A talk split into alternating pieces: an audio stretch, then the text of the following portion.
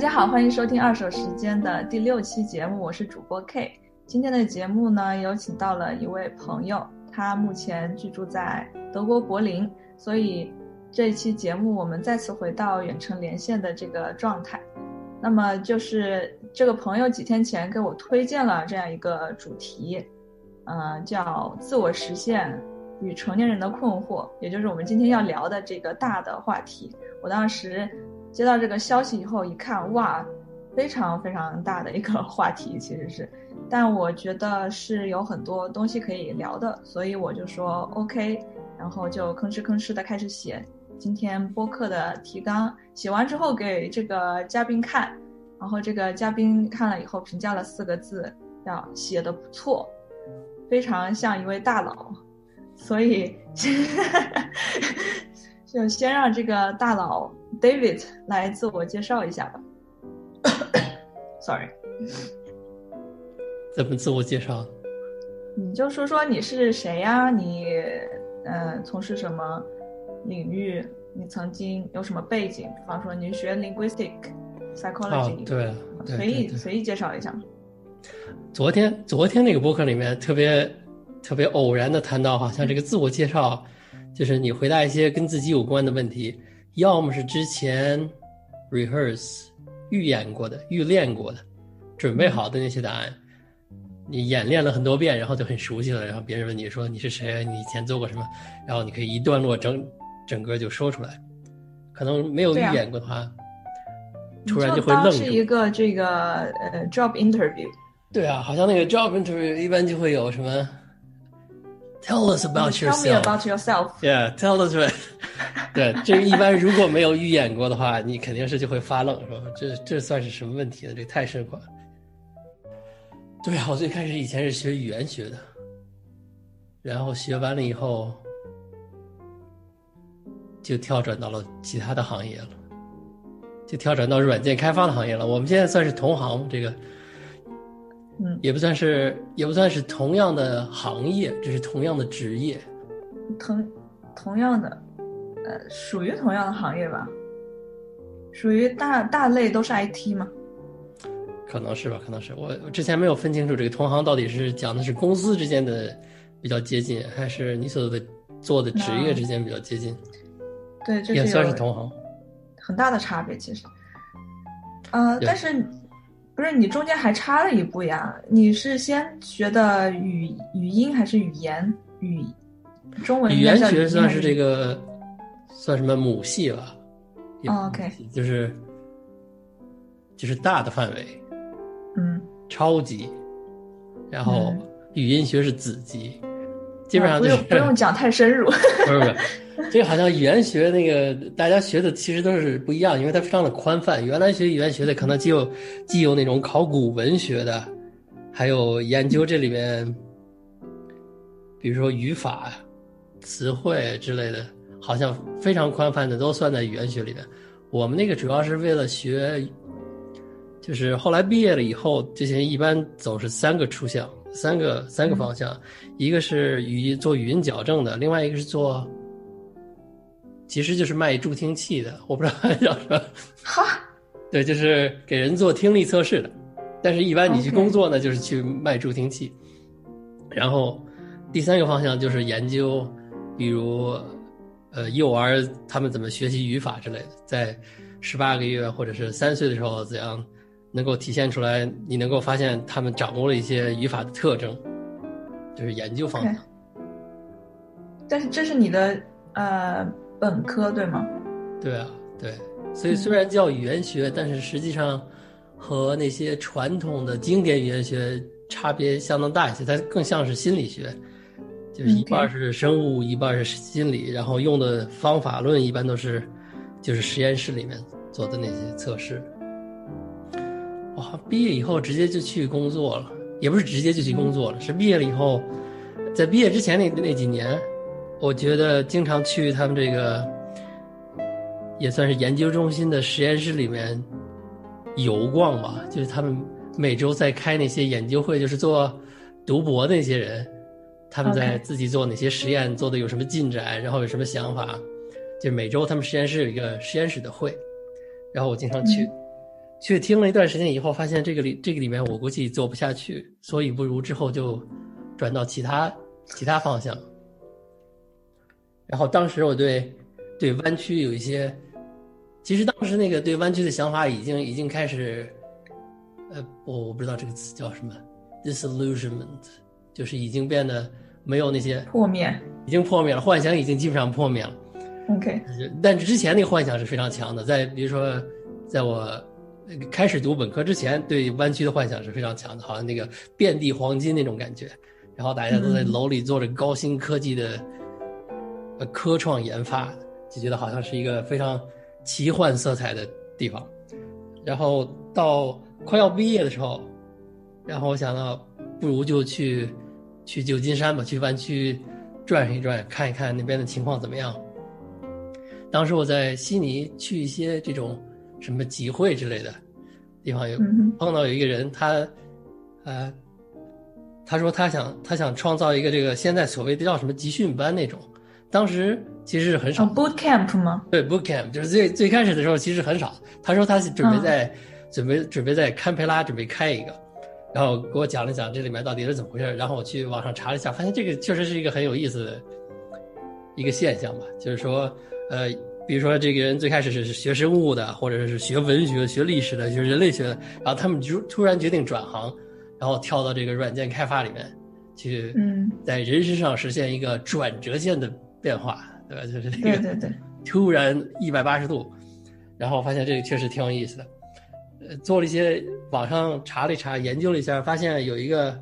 有一个特别热门的一家，然后我就联系联系去去了那个地方。你就去了一个 boot camp，对，实际上是哦，三个月吧，前面一半儿一月半是讲了一些非常基础的概念，后面就是大家一起在做一些，就是那种克隆各种各样的应用的小的嗯。项目，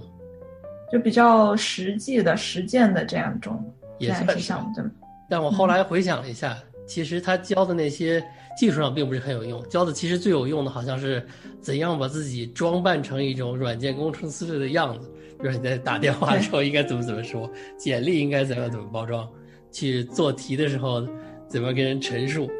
就是基本上，我感觉即使你本身没有太多的技术背景，通过这场训练以后，也可以达到那种就什么双兔傍地走，让别人看不出来那种情况，也分辨不能骗你是此是，是这么用吗？好像好像就是对，就是分辨不出来你到底是是不是有经验的工程师那种程度。嗯，对，所以就由此契机，你就进入了这个行业，是吗？对，我们那个那个时候大家都在，就他是在一个旧金山市中心的一个楼上，那种特别嗯破的，就是怎么说呢，有一种呃科创公司情调的那种楼，就那个楼都有暴露的砖体，然后上面都有通风管道，就好像是一种工业化的工厂，哈，没怎么装修那种效果。但是当时那个好像特别特别火，特别流行，好像这个嗯科创公司都要追求，对，科创公司都在追求这样的风格。他就在那样一个楼里边，我感觉那个楼走进去感觉都快要塌了一样。然后那个 市中心也是比较乱的，好像是经常有一些什么枪击事件之类的。然后我们、我们在这个楼上，它有一层专门一开了一个像像一个俱乐部一样，就我们每一波有人毕业以后，大家就在那个里面坐着，有有站着，有躺着的，有地下的，有有沙发上的，但是大家都在那儿投简历。然后呢，有一个 然后有一个这种什么求职教练，就跟那个健身教练一样，他就在那、那个里面转着圈的走来走去，走来走去，就是今天你申请申请了有多少？再给我申请十个，就是那种没申请完不能回家，就是这种他在里面。然后我们基本上每天都在那儿大量的大量的投简历，然后在那个时候，在那个时候这些训练营还是不多的，然后那个训练营的质量，所谓的所说的质量可能也确实不错，大家基本上都找到工作了，基本上是哦百分之百，呃百分之百到百分之九十八，我可以说，就是说全都在呃，那是在什么地方？在硅谷还是在？对，就在就在硅谷湾区那边。OK，从上面到上岸了，相当于是。对啊，这基本上就算上岸了。我当我当时投了可能有二百七十多份简历吧，但是呃，投的时候没有没有怎么花功夫，就是就是这些公司他要把它做的很容易，很容易投。你就去那个公司的网站，然后到网站底下有一个什么职业加入我们之类，你一点，然后上面就其实有四条，你名字叫什么，那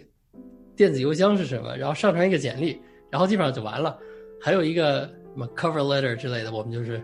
直接把它复制粘贴，复制粘贴，所以一天改一改里面公司的名字是吗？对啊，有时候连公司名字都不改了，就把就把它做成那种普遍都可以适用的。然后一天可以发上四五十份，所以看了，那是几几年啊？这是二零一五年，二零一五年的下半年。嗯，所以就开始发完以后，就基本上开始接到不断的有电话，然后电话以后又有上门的面试。其实没面试多少，我就是最开始就去了两家，然后第一家面试就觉得可以了，然后我就。就跟着那家就去干了，嗯，然后就走上了这个开发是吧？engineer 的岗位。那之后是因为什么契机，你又想到欧洲来读 master 呢？确实很难说。我现在回想的时候，发现人为什么会做这些决定，其实当初并不是很仔细思考过，都是一时。甚至都不能说是一时冲动，就是一个很很不着边际，也不是不着边际，很不重要的一个想法。然后你跟着那个想法不断的就这样延伸下去了。我举一个例子，比如说我在当时在赫尔辛基的时候，我看到他不是有租自行车的嘛，然后我看租自行车，呃，一周若干若干欧，那么三个月只有若干若干欧，那么三个月确实租起来很合适。呃，所以说，我是不是应该长久的在这个地方定下来，这样可以让他长长期的去 去更便宜的去租自行车？所以，如果要定下来，我是不是要到赫尔辛基去读博？你看，他就是这种，我这个我这里面逻辑就是完全是，完全是呃不分轻重的，对吧？我这也太不分轻重，这太不分轻重了，对吧？所以你如果是去仔细仔细自己去追寻很多这些决定是怎么做下来的，可能在最开始都很离谱，都非常的荒，都非常的荒谬。我现在在想，为什么会会要搬到柏林来？可能是哪有哪天看完电影或者看完电视以后，觉得呃电影不错，看电视不错，我挺喜欢看电视的。那么之后应该买一台电视。买买电视的话就需要家具，那么家具就需要定居在一个地方，否则搬起来比较麻烦。那么我定居应该定在什么地方呢？然后就开始研究，可能呃柏林离各地都比较近，它的公交也挺不错的，然后这个酒精类产品又比较便宜，然后你坐坐一个飞机两个小时可以飞到其他地方，然后这个整个环境就又变了，所以当时觉得好像搬到柏林还是一个。挺不错的主意，对，然然后就开始又申请我们这个 EIT 的 这个项目。然后你是先来了一个想搬到柏林的想法，然后再申请的 EIT。我我是非常长期的有有这种叫什么？我现在还想不起来这个词叫什么，就是非常复杂的谋划的，就是好像是你是以一种回溯法来谋划自己的生活的。好，好像算对，是是，先是说你已经构想出了一个非常非常具体的场景，就是你生活当中的一个场景。那其中需要些什么东西呢？然后你往回回溯，先先是莫名其妙的决定了要搬到柏林来，然后就开始这种这什么精心规划。我想不起来这个词，这个有一个贬义词，就是这个人想的太多了，用心太多了，但是不知道这个词叫什么。嗯。我是先决定要搬到柏林来，然后就开始研究怎么能搬到柏林来。那么最好是像这种我们这种硕士的项目，第一年在一个地方，第二年在一个地方，然后选第二年就在柏林。好的，呃，首先在我们这个主题开始之前，我想先问问你，就是你，呃，你为什么想聊这个自我实现和成年人的困惑这样子的主题？我其实本来没想要聊困惑，是你之前说那个吃面的播客，好像它主要的主题就是困惑，然后我才想到，好像是自己整天也在困惑。如果孔子说四十岁可以不困惑，那么之前是不是都要困惑？我先说一下这个吃面的播客是什么？吃 吃面的，吃面的播客是我这个给 David 之前呃介绍的，就是安利的一一个播客。我在中文播客里面最喜欢的播客之一叫得意忘形。然后呃，虽然这个主播已经有大概十个月没有更新了，我猜想他应该已经。已经不做了，他可能已经觉得成年的人的困惑我已经聊尽了。你们想要什么这个人生的建议，直接往得意忘形以前的播客里面找就行了，不需要再他就不需他觉得自己不需要再做新的。他的标题已经说的很明白了，我好像之前标题都没记住，一直在想到底是为所欲为、肆无忌惮，还是随心所欲？得意忘形。对，所以他也不在乎，肯定是。我觉得他是一个那个主播，这个男生应该叫男生，他三三十多岁，嗯，他应该叫大叔吧，三十多岁，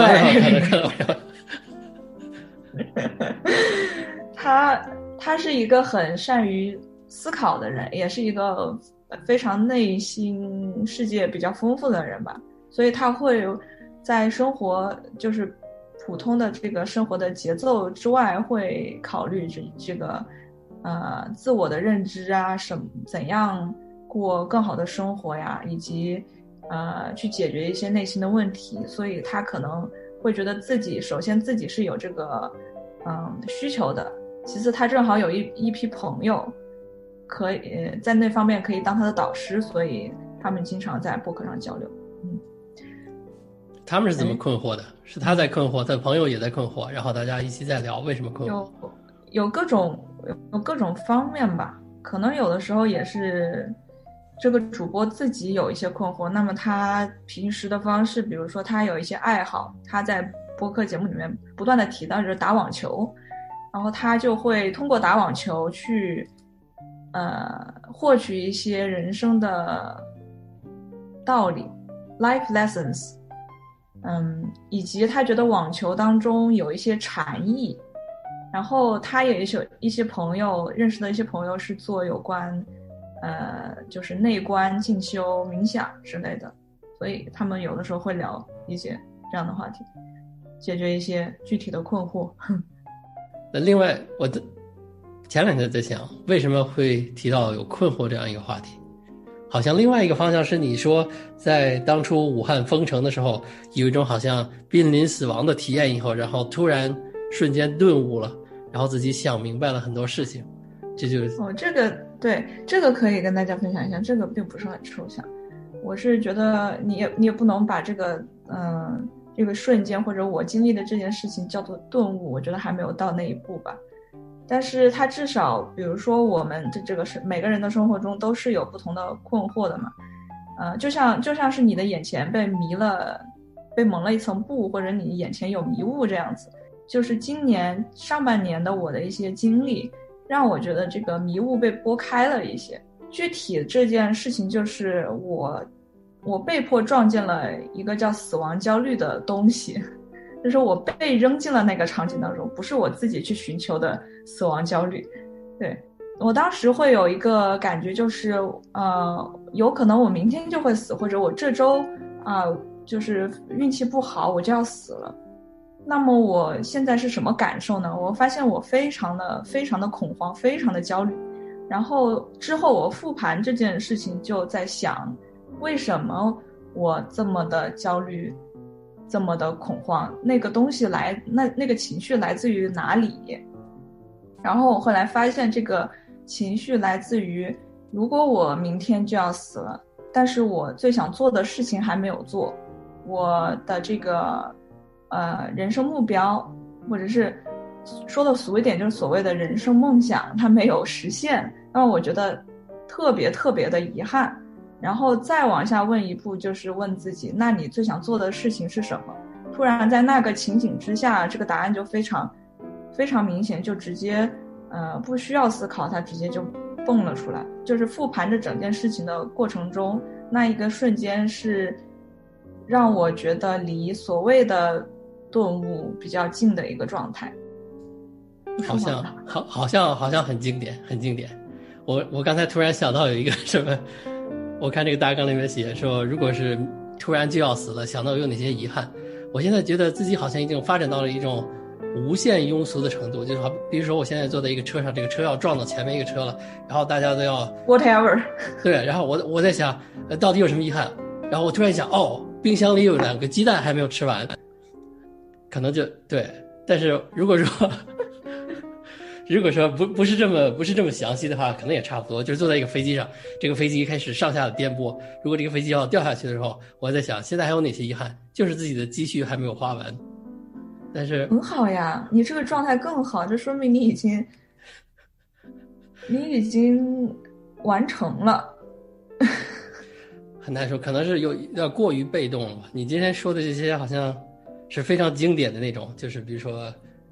乔布斯在那个演讲的时候说：“每天站到镜子镜子前面，觉得如果这个周是自己人生的最后一周的话，还是是否要继续做这些事情呢？如果啊，对我补充一句啊，不是一句，我补充一下，就是 我曾经是非常鄙视，甚至是不屑吧，就是也不是鄙视，就是不屑。我觉得这种东西的鸡汤没有任何的这个呃可操作性或者是效用性，就是你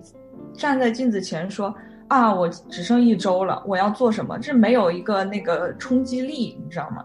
但是，呃，我自己好像发现这个情景的设置是有用的之后，我我突然觉得这个可能没有那么鸡汤，确实是有效用性的。只不过你，你首先你是不是被迫被甩进了一个极端的情况？其次，如果你不是在一个极端的情况下，你得怎样去努力的？把自己往那个方向上引导，否则它是没有作用的。你的心灵不会起任何的波澜。好像是很多年前，很多年前，我当时还在澳洲的时候，有两周到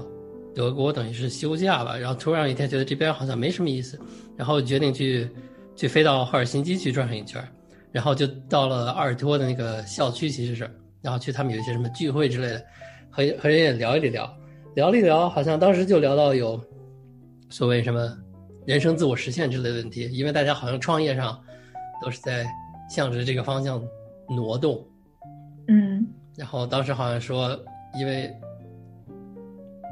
当时好像不知道为什么，好像乔布斯在新闻里面也比较多，然后我们当时聊的很多，说可能这个要要怎样来规划自己人生，是是不是就叫追寻所谓你所不屑的乔布斯这样的方向去发展？然后我从赫尔辛基飞回到汉堡以后，有一天晚上，呃，旁边的好像都特别平静，然后也特别昏暗。然后走到一个建筑前面，那个建筑就是那种特别特别高的玻璃墙，然后特别现代那种风格，其实就是一个苹果店。然后发现苹果店前面有各种什么蜡烛啊、花之类，然后才意识到，哦，突然乔布斯现在离世了。然后 对这个，后来我去去。看了一下，然后想到，就他在离世几周之前，还去那个 Cupertino 的，等于是市政厅嘛，去说我们要盖现在这个苹果的总部，怎么样怎么样的。然后你可以看出，他那个人已经消瘦的基本上就一个骨架的样子了。对。然后呢，从新闻里面他们也在说，说这个他最后几周的时候，呃，是和家人有一有一定时间，但是他还是在对苹果内部。呃，组织方向上面还是花了很多的心力和人什么交代，这个到底要怎么怎么怎么怎么把它安排好，那么就说明他所达到的这个位置，其实是在最后几周还是对他有一定意义的。嗯，然后我当时想的是，就是呃，有有一个概念叫什么 continuum，就是它不是不是或有或无的，而是中间要逐渐过渡，有一个过渡的频谱。如果你用这个方向，你你用这个方法来想，呃，剩最后还剩一周，或者最剩最后最后还剩六周，或者是还剩二十周，你可以一直把它延伸到五年、十年、二十年。那么当它达到一定数量级的时候，这个顶端就就平化了。实际上，二十年和六十年没有太大的区别，就像那个，就像这种呃未来会计演算一样。所以，这你所问的这个所说的这个问题，比如说如果还剩一周，你会怎么样？实际是一个很实际的问题，你只需要把这个数量级逐渐调到比较，比如说如果还剩十年，还剩二十年，你应该怎样规划？那么这个时间段本身就很实际，因为你可以把它落实到一个什么安排的日记或者是日历上。嗯。你你说的这个让我想到，我前段时间看这个，Tim Ferris，你知道 Tim Ferris 对吧？很早以前听过，是他最开始出了一个大大网红，嗯，也是 Podcaster。是吗？他现在也做播客？他一直在做播播客吧？他现在应该还有 Tim Ferris Show 还是 Tim Ferris 什么？他首先他是 Podcaster，嗯，有很多听众，他是一个。应该是一个访谈类的，有点像那个 Joe Rogan Experience 那种感觉。呃，其次他出书，就是什么每周工作四小时啊。啊，对对对，那个那个我们当时看他是网上卖药那种。啊，对，但是 我看了两本，最近好像嗯，最近这一周看了两本，其中有一本叫呃巨人的工具，它是呃它是其实就是。采访在播客当中采访了很多很多的名人嘛，各方面领域非常成功的人士，然后他就把这个从他们身上学到的一些东西全部都记录下来，又给卖出了一本书，然后又很畅销。我觉得他还是蛮聪明的。Anyways，他在其中就是采访这个 P 呃 Peter Thiel，应该是这么念吗？就是那个写呃对从零到一 zero to one 那个。他说：“嗯，就是他有一句话，类似于，如果你有一个目标，你说你计划十年完成，那么你想想，为什么你六个月不能完成呢？就是他是一个非常反向思考的一个人。我现在有这样一个印象，比如说，像这些人，群像 Peter Thiel 这样的人，好像都不是一般人，就他本身的对，不是一般人。” 人生的性格和构造之类的就不一样。你看他坐在那儿，好像很深沉。然后你看他的履历，什么最开始学学历史还是啊？对，学啊，他最开始学 history，对，学历史学法，然后突然又开始去做什么交易基金之类的，然后又开始进入到高科技行业，就好像他坐在那儿就很深沉，然后有一个什么很深刻、突然顿悟的想法，然后就开始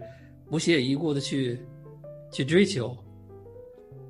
好像很少有人是是这样的人吧？是，首先人人和人的差异性是非常明显的。比如说像我们说一个转行这样的事情，那简直是要把头发都要掉一堆。但是像他们这种人，就是说这是个 idea 先行，我觉得是 idea 去，呃，引导他们去做事的。而他们感觉是，比如说我今天是。呃，法学，明天我去做这个，呃，人工智能方面的创业，这中间好像并没有任何的坎，他们需要跨过，就是那都好像是好像非常的顺滑，有点神话色彩，有点神话色彩。还有那个，不光是 Elon Musk，他说那个什么，坐下来开始准备，明天要开始做火箭了，就开始研究什么火箭燃料动力学，在那个。沙滩上休假的时候，开开始开始读火箭燃料动力学。嗯，这只能说他们这个，呃，认知和获取新知识的能力太强了。他不是不是之前有那种，嗯，也可也可能是鸡汤文一样的东西，说他每每周读多少本书这样，还有怎样，Elon Musk 怎样规划自己的时间，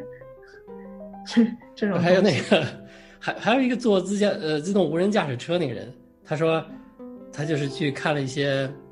相当于 Google Scholar 上面发表那些文章，看完以后就懂了，懂了就知道怎么做了，然后自己买了台电脑，又买了个车，就把它做出来了。我觉得这个很多就是简直是有神话色彩的一项。对，但看了这种人以后，会给你带来什么？嗯，对你的，对你自己而言，你会觉得有任何的困扰吗？就是这种神人看多了以后，我对好像想法很复杂。我觉得人的一个态度或者是性格，可能也是对周围的环境有一定影响的话，如果你在不断的碰到阻碍的情况下，那么可能若干年之后就变成一个像无家可归者、无家可归者那种神情恍惚在街上游荡，也可能是这种所谓的，就是所谓的 survivor bias，就是在从后面往前分析的时候，我们看到有这些成功的个例，然后他们一些特殊的效果，但是我没有可能没有看到有百分之九十五是在现在是神情恍惚的状态。对我们刚才这个话题跑的就有点偏，所以就是我们努力的扯回来，就是想继续聊聊这个自我实现嘛。这个这个概念也是比较大，所以觉得还是说一下这个马斯洛需求模型吗？这是一个呃金字塔一样的这个模型，就是是马斯洛是一个人是吗？你知道吗？对啊。好的，这个他呢就提出这样一个像金字塔一样的需求模型。那么，在金字塔的底层是这个，嗯，比较基本的就是生理的需需求，比如说吃啊、喝啊，然后再往上是安全，再往上是爱与归属，再往上是尊严。在这个金字塔的顶端是自我实现的需求。所以我们今天想聊聊这个顶端的这个需求。嗯对，好像这个概念本身比较抽象，就是有一些需要有一些具体的实例才能想象出来吧。什么叫自我实现呢？就是你想，其实，呃，一个人在出生的时候，他本身的基础程度可能差不多吧，也不算是差不多，并不是说所有人都一样，而是说，呃，一个一个潜在的程度可能都差不多。比如说，呃，现在你看这些 Jeff Bezos，或者是你刚才所说的。Bill Gates，对吧？他们在出生时，如果他们出生在两百年前，那么之周围就没有所谓的这样的环境，他本身的潜力其实是没有区别的。这如果他出生在两千年前，他的潜力也是没有太大区别的，并不是我们两千两千年之间这个人类就进化了那么多。人本身潜在能力如果没有巨大的区别，那么就是在他外在的呃外在的环境在。最佳环境下，这个人能够表达出来的有什么样的成就？所以，所以其实说，呃，自我实现这个需求一直是存在的，只不过是有一些，比如说两千年前，或是呃一千年前，别的需求更加紧迫的时候，它是不会被人认识到的吗？还是说怎样一种情况？我现在想说明白的这个是，就是自我实现这个概念，好像。直接解释不是不是很容易把它描述的明白，因为他之前那个描述是，呃，to be all that you can be，或者是什么想能够能够成为你所能成为的人，那么这个这个说起来太太虚幻了，太太空洞了，你就需要想想这个在什么情况下你没有实现自己能够实现，就是说一比如说一个人他出生在比较贫困的阶级里面的话，那么肯定对他什么什么教育发展之类都都有一定的限制。如果说没有这些限制，那么他能够实现的那个程度到底是什么程度呢？我们在看那些名人的时候，我们觉得这个名人，呃，实现了有一些非常不一般的成就吧。那么，对你如果反思反思来想，其实像这些人，即使是呃千里挑一、万里挑一，那么地球上的人这么多，那么能够实现相当的最和他们本身的内在的才华之类都差不多的人，可能也是很多的。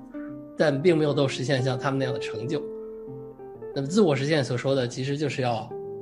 能够从你从一个普通人，所谓普通人统计上的普通人来讲的，能够实现你所能够达到的最高的状态。嗯。但我们现在想讨论的、想辩论的，好像并不是外在因素的影响力这些问题，而是说内在呃这个自我实现作为人生的一种追求。作为，比如说我们现在实现了衣食住行基本上都解决的情况下，然后也有一些非常基本的社交，但是现在可能这个里面也也有很多社会上的问题吧。比如说瑞典有有很多这些的新闻上爆出来的，就是说我们基本层面可能解决差不多了，但是像呃自我实现这个层面上还是有很多很多欠缺的地方。但是后来有很多心理学家，他也呃社会学家，他在。就是对马斯洛这个名这个模型的批判吧。嗯，就是说，实际上他并不是像他之前所描述的那样，你解决了最基础的需求以后，才去想到更高层的需求，而是其实这个其实是同步进行的。就是一个人即使在在在非常非常呃穷困潦倒、穷困潦倒情况下，他其实还是有这个呃呃直立竖直的这个全层次这些需求。就比如说他们去，比如看那个难民营难民营里面那些人，他们去提供给给他什么什么心理辅助，他们发现这些人其实他们所遇到的问题，并不是什么我我没有吃的没有穿的，而是他解决那些什么在在交往上。有有感情感情问题，所以说现在的比较现代的模型是说，这些需求其实是是数值的、直立的，大家同时都有的。我在想，就是大家肯定是都受一些什么模型的影响吧，也不叫模型，范例的影响。就是你小时候看有一些比较有成就的人，他们到底达到什么样的成就？比如说是有科学家。或者是有工业家，或者就是这个人实现了致富，那么肯定就是自己的想法也是要达到那种程度。你觉得你在做一件事怎样的事情，就认为自己是走在你自己的自我实现的道路上？比如说，举个例子，就像我前面说的，我不是经历了一个死亡焦虑的阶段吗？然后我就大致认清了我自己想要做的事情。我会觉得，作为一个创作者，对我来讲是自我实现当中非常重要的一个部分。然后，这个创作者这个身份呢，它不限于，比方说文本创作，或者播客创作，或者各种形式的创作。但是，它是，就是我会自己称自己为一个正在成长的这个创作者。所以，创作对我来讲是自我实现当中比较重要的一个东西。那么，对你来讲，这个东西可能是什么？我觉得这里面可能有理解的不同概念吧，像我我一直在想的自我实现这个概念，把它想的很功利了，就是有一定的成就，有一定的功成名就的效果。对啊，你那个是一个不同的概念，你这个主要是体现呃体验上的这样一个概念。你说这个比较功利的什么一个大的公司或者是在商业上取得什么成就，但你但你不可能说我我就想开一家。公司，我就想创业成功，但是你没有一个 idea，或者说你觉得任何的 idea 都行，只要让我能够功成名就。你是在你是在追求一个那样的结果，还是说你觉得，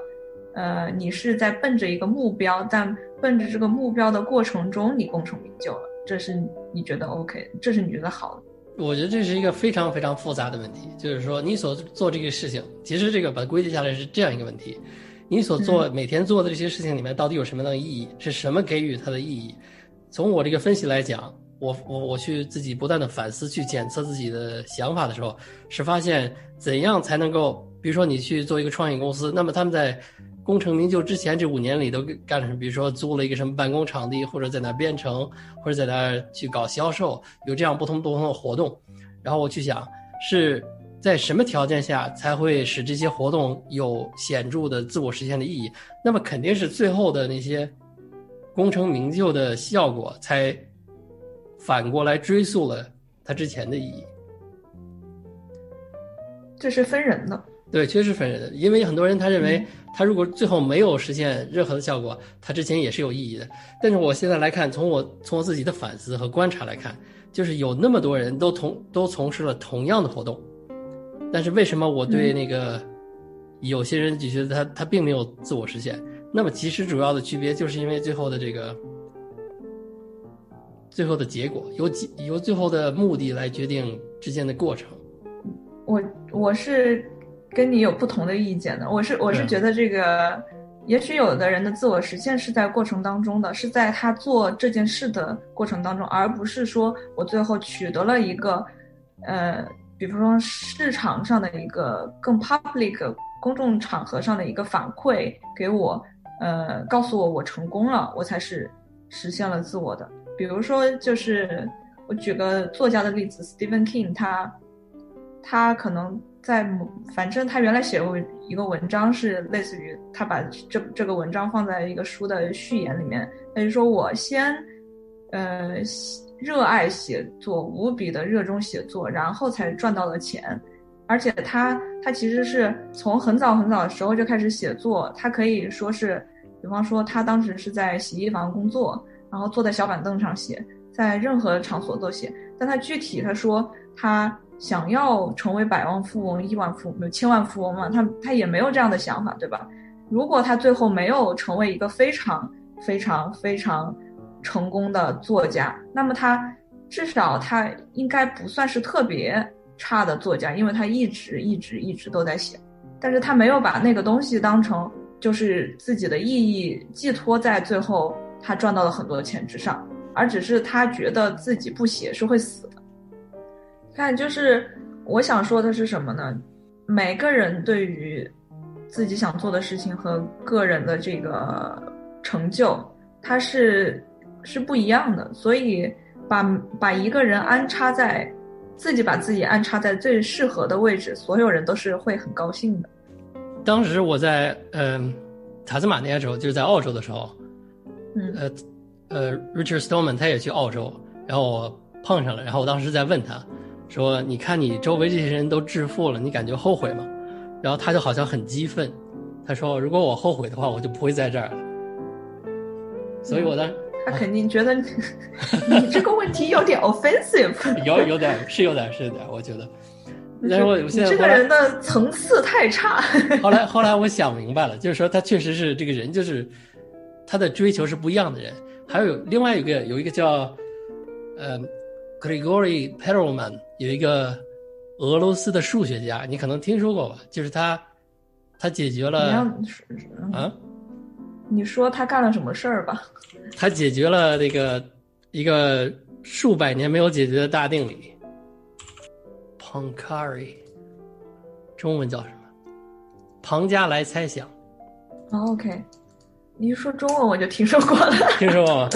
这个人叫 Gregory Perelman，贝尔贝雷尔曼。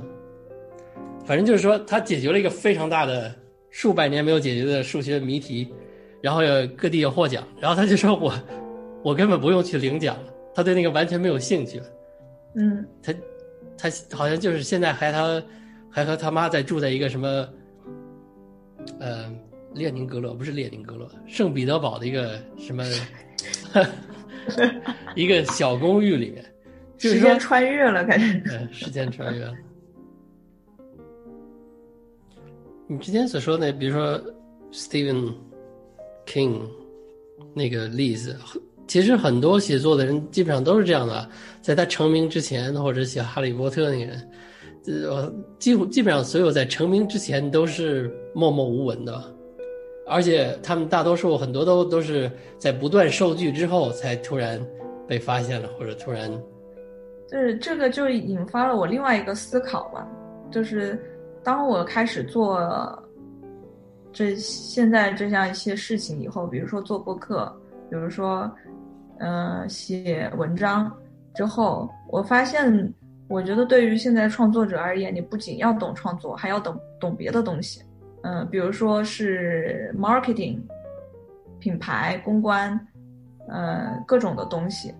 因为这个信息渠道虽然是很多，但是。因为现在的时时代背景，每一个人其实都是有这个发发生的这个渠道的，发生的这个空间的。呃，你的你的这个作品是会被淹没在种种的信息当中的，所以他需要一个渠道去，不，他需要能力去使他 stand out。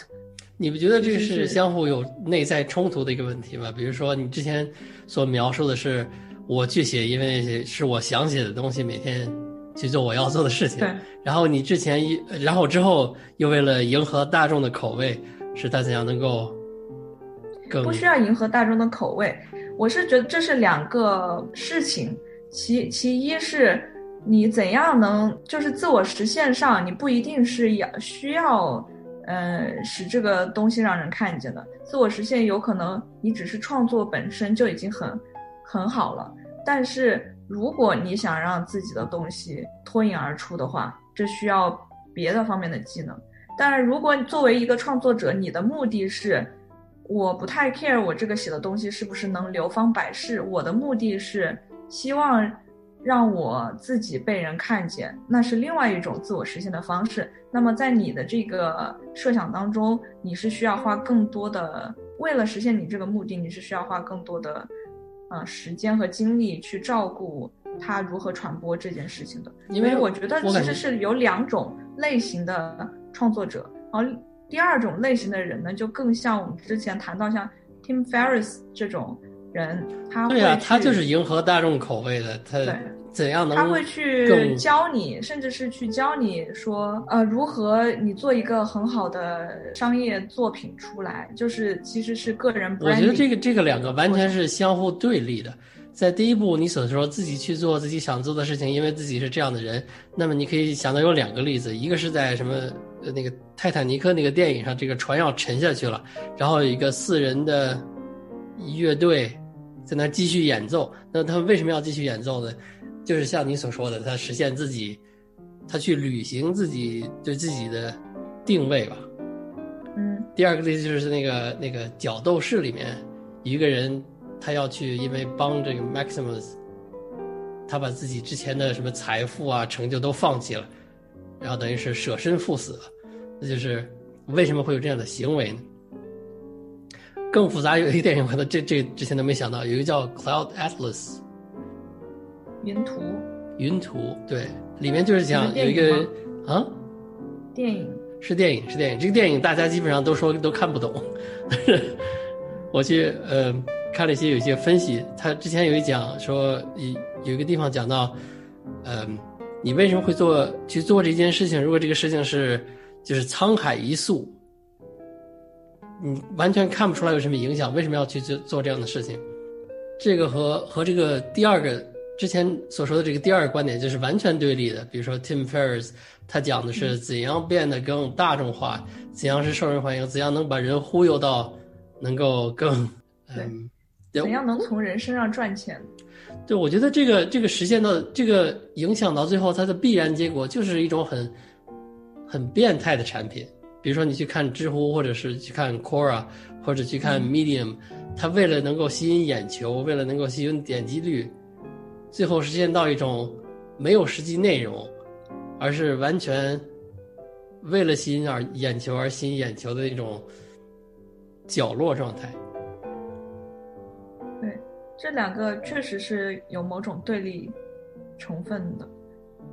所以你去看这个 Tim Ferriss 他写的任何的书里面，他好像说，呃，我是一个，他好像也是类似于标榜我是一个商业人士，我也是一个创作者，但他从头到尾都不会告诉你怎样去做更好的创作，而是我觉得他不算是创作者吧，我对他当时看这个什么每周四小时这个有一个印象，就是觉得。美国的年轻人，特别是美国年轻男性，好像有一种对这个社会的复仇心理，就是觉得有复仇心理。对啊，就是他们这个人的这一代所谓的 demographics，或者是人口学，就是他他觉得自己需要能够成就如何如何，但是社会并没有给他，然后他用这种用一些各种狡诈的手段吧，去对对社会实现复仇。有一点点，你这么一说，真的是有点从那个从坚果里面榨油的感觉。就有一些这个电影里面有有这种反应的角色吧，就好像是 psychopath，就是美国电影《美国杀人狂》吗？还是叫什么？反正就是那种美国美国。哦，你是说贝尔演的那个吗？对对对，他就是有那种有那种感觉。然后后来，比如说他去什么硅谷投资之类的，他投资其实是运气比较好的，他投了有 Twitter，他投了有 Uber，其实估计这个人现在已经很有钱了。对他的主要盈利，一个是卖了一些书，另外一个就是入资了一些后来有呃后来发达的公司，好像是。他投资投的很好。对。嗯，投资投的很好，但并不是因为他有投资的技巧吧，就是正好赶上了。他在那个热门的圈子里面，嗯，你也可以说，因为他做之前的一些事情所认识了人带来的附加资产。另外一个附加效益，比如说，嗯，他还投了那个 Dig，就是有一个有点类似于投新闻网站的那种网站。这个网站最后卖了，好像只卖了五十万吧。就是他既有成，既有投的成了，也有没有投的，其实是很很随机的一种投资，但有些就赶上了。我们说回来，我们说到是，你觉得这是两个比较对立的，是吗？就是我说的第一种，是完完全全他的这个重心是在做做这件事情上，然后我们说的另外一种的典型人物是 Tim Ferriss 这样的。但不不不光是不光是这样，我觉得这是一个后面这个是自然现象，所谓的什么第二热力学定律，一切向向混乱的角度去向混乱的方向去发展。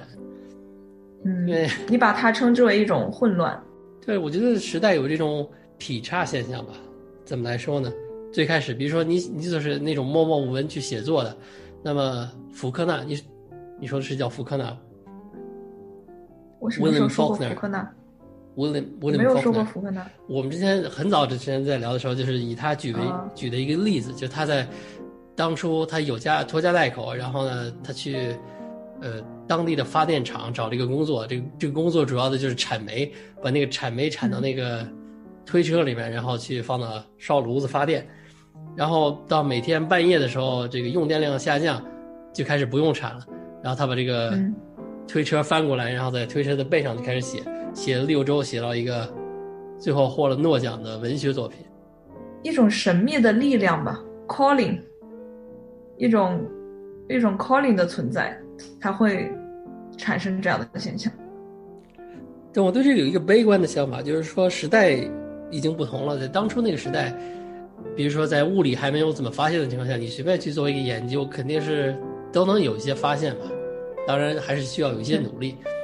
然后越做越往后，去 肯定变得越难呢。这就像我最开始说的这样，就是说我为什么觉得现在创作是。呃，不管你是各行各业创作，我我认为的写作不是，我认为的写代码也是一种创作，然后，嗯，写写书也是创作，做视频也是创作，各方面都是创作。那么，他在这个时代，就是就像你说的，是很难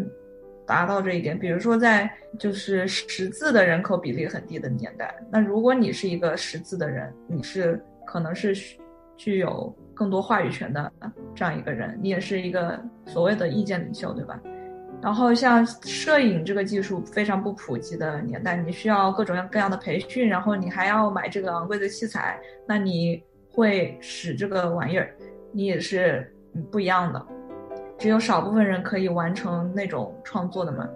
然后现在就是不太一样，每个人都是可以去进行这样的创作时候，你。就变得很难被认出了，就是很难被广泛的认知了。你所说这个不同媒介，比如说，如果在很多很多年前，那么大家掌握油画技巧，就是通过油画的技巧，to 呃，用用油用绘画的技巧去编辑自己所要呈现的一种什么状态，然后能够体现出一种自己的观念吧，给观众展现出一种自己的之前的想法。那么你去用文字可能也是差不多的，如果去用用舞台剧，或者是用照片，或者是用戏剧、电影之类的，那只是不同的媒介的问题。你在之后也可以去用创业作为一种媒介，或者用硬件作为一种媒介，只是不同的表达状态。因为比如你在想一个一个电影，呃不不是不是电影，摄像机。我们在想，人的视觉实际和摄像机是不一样的，人听觉和麦克风也是不一样的。它并不是有什么样真实的信号就直接录制真实的信号，而是最后的产品都是通过处理展现出来的。比如说，你去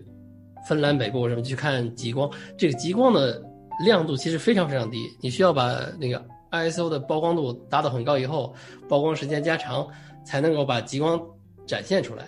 那么，如果你就像你背后的这样，对啊，就像，如果你想，如果你想前前置景又又有其他的呃树啊或者是什么人物之类的，你就需要有其他的处理手段。所以说每一个照片其实都是一个合成的产品，特别是在数码照片里面，其实都是在软件软件当中实现的。那我们在想，我如果去看有一个什么夕阳落山的景色，去看有一个极光的景色，然后我用 Photoshop 或用什么照片处理的手段，把我之前看出来的那种看到时候那种感想再反映出来，反而是比没有处理的过照片是要更真实。嗯，这可能就是你所以你，嗯，其实我还是回到了最开始的这个我的我想说的这一点，就是说。呃，由于现在这个时代“创作”这个词的平民化，所以我们反而是我们时代赋予了我们许多的创作的途径，比方说你说的媒介或者可能性，但是抬高了你对社会、你被社会社会广泛认知和赏识所需要跨越的这个栏杆，就是 bar。对，我觉得这个这个是是刚呃刚才想说的这个问题，就是。你创作的核心，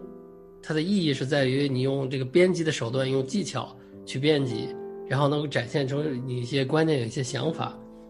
那么在很多年前，比如说去画油画的时候，它这个技巧肯定是不是很容易掌握的。你需要，而且是需要买那个颜料，颜料又很贵，然后你还需要买画布，所以说并不是大家都有接呃，大家都有这种条件去接触。像你所说，现在非常非常广泛了，大家谁都可以去接触。由于工具的普遍化，由于工具的大众化，所以现在谁都可以去不断的录个视频，或者是拍个照片，或者写的文字放到网上。那么，肯定这个情况就是说，第一第一部分是有很多的混乱，就是说，呃，高质量的产品并不是并不是到处都有，大家在不断的。呃，拍照片放到网上，其实并不是很有美感的照片，并不是很有水平的照片，那么就埋没在一片汪洋当中。嗯，第二个是，当然我们也意识到，就像所说的这个自我实现，当时所说的这个统计学，世界上的人口那么多，即使是你万里挑一、千里挑一的所谓的人才吧，就是说在感触上有本身才华的奇才，甚至是百万里挑一，那么乘上这个。地球上的人数这么多，肯定还是有非常非常非常多的。那么在最开始的时候，这个人数非常少，你去写一个什么文学，对自己的内在的感官去想一个所谓的 human condition，去观察人生的一些想法，那么只要写出来了，立刻大家都觉得很震撼。但是在这个工具大众化以后，其实这个上千上万人都可以有同样的感官，都有同样的想法，都可以写出类似的产品。嗯，那么你相比之下就不是那么特殊了。那么等等于第三个第三个问题就是你回过来看，既然不是那么特殊以后，那么的意义在于什么呢？就像你之前所说，只要你每天去做，你并不需要自己之后功成名就，实实现了很很大众化、很受欢迎，才需要认识到自己达成了什么目的。最后好像就变得我我这个确实很难把它。描述出来，就是说，随着工具和自动化的不断发展，随着这个人工智能的不断发展，你可以达到一种状态，就是每个人都在自娱自乐吧。我这个怎么能把它详细的描述出来？就是说，很多年前大家去学下国际象棋，比如说，你想要达到一定水平，成为国际象棋大师，那么是在不断努力下达到了一种水平。现在，如果我们从目前的角度再去重新考虑，一个人在学习下象棋，在不断的进步，在考虑各种策略，通过学习实现自己的水平的提升，这个到底意义在于什么？因为你随便拿出一个手机，手机上的象棋电脑的能力就比你要高得多，而且不光是比你高得多，它可以主动的把它自己下降到你的能力上。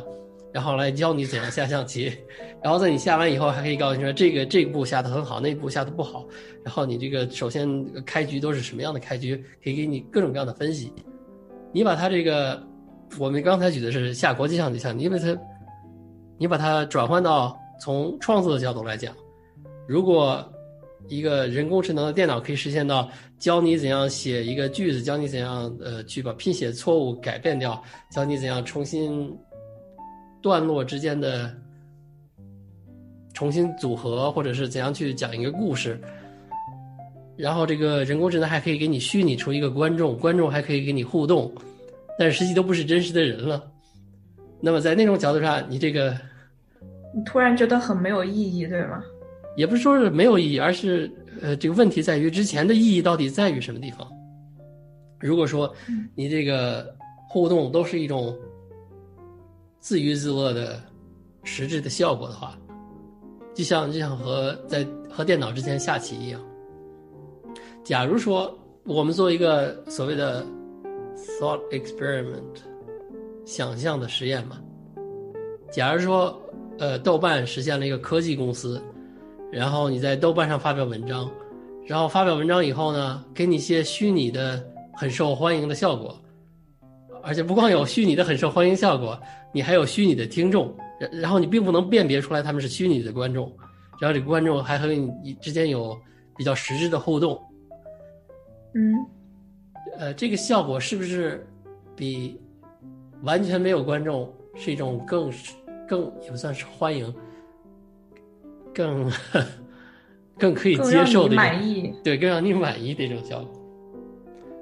我感觉这和之前我们所说那些话题一个必然的联系，就是你在最开始在社会发展的什么经济发展的初期，你有一个作品，这个作品放出去以后就会有观众之类的，在之后这肯定是就不会很容易实现了，或者是像混沌期一样，就是。就是这个质量在不断的下降，变成变态的，呃，文字消费，像是像知乎、像 Medium 一样，或者是向那个虚拟的方向发展。那就是说，你所想实现的这种和其他人之间的连接、和其他人之间的互动和能够得到的认识和认知，并不需要真正的实体的人来提供。嗯。如果在那种情况下，那你这个所说的创作，对你来讲是否还有原来的这个真实的意义？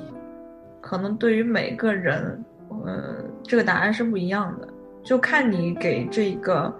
创作之后这一部分的权重是多少吧。就是你认为这个东西出来以后需要和人进行连接，或者得到各种呃反馈。这个权重非常高的话，那么可能你是有一个答案的。但有些人可能是完完全全为自己创作的，他有一种模式，比如说有些人会写完一个东西就把它烧掉啊，对对对，他不需要。我我之前忘了说这个地方了，就有一个有一个地方你说，嗯，好像做完不需要去看它到底有没有结果，就是呃，藏传佛教里面有一个叫。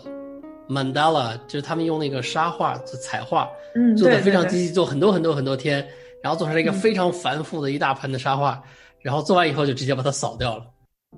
感觉他们对这个本身活动的这个活动本身的认识是在一个不同的，也不能说是不同的层次吧，就是一个不同的角度。它并是并不是为了层面，对，他并不是为了最后的目的而去做这个活动。我是觉得，就跟你讲的是一样的，就是比如说创作者他本身不需要得到最后创作出来以后这个东西会在外界激起怎样的水花，得到一个怎样的这个 response，这是无所谓的。它整一个意义的所在是，你把它做出来的那个过程当中就已经包含了。当它全部完成以后，那这件事情就结束了。就不再有任何的需要牵挂的东西了。我觉得我好像还达到不了那。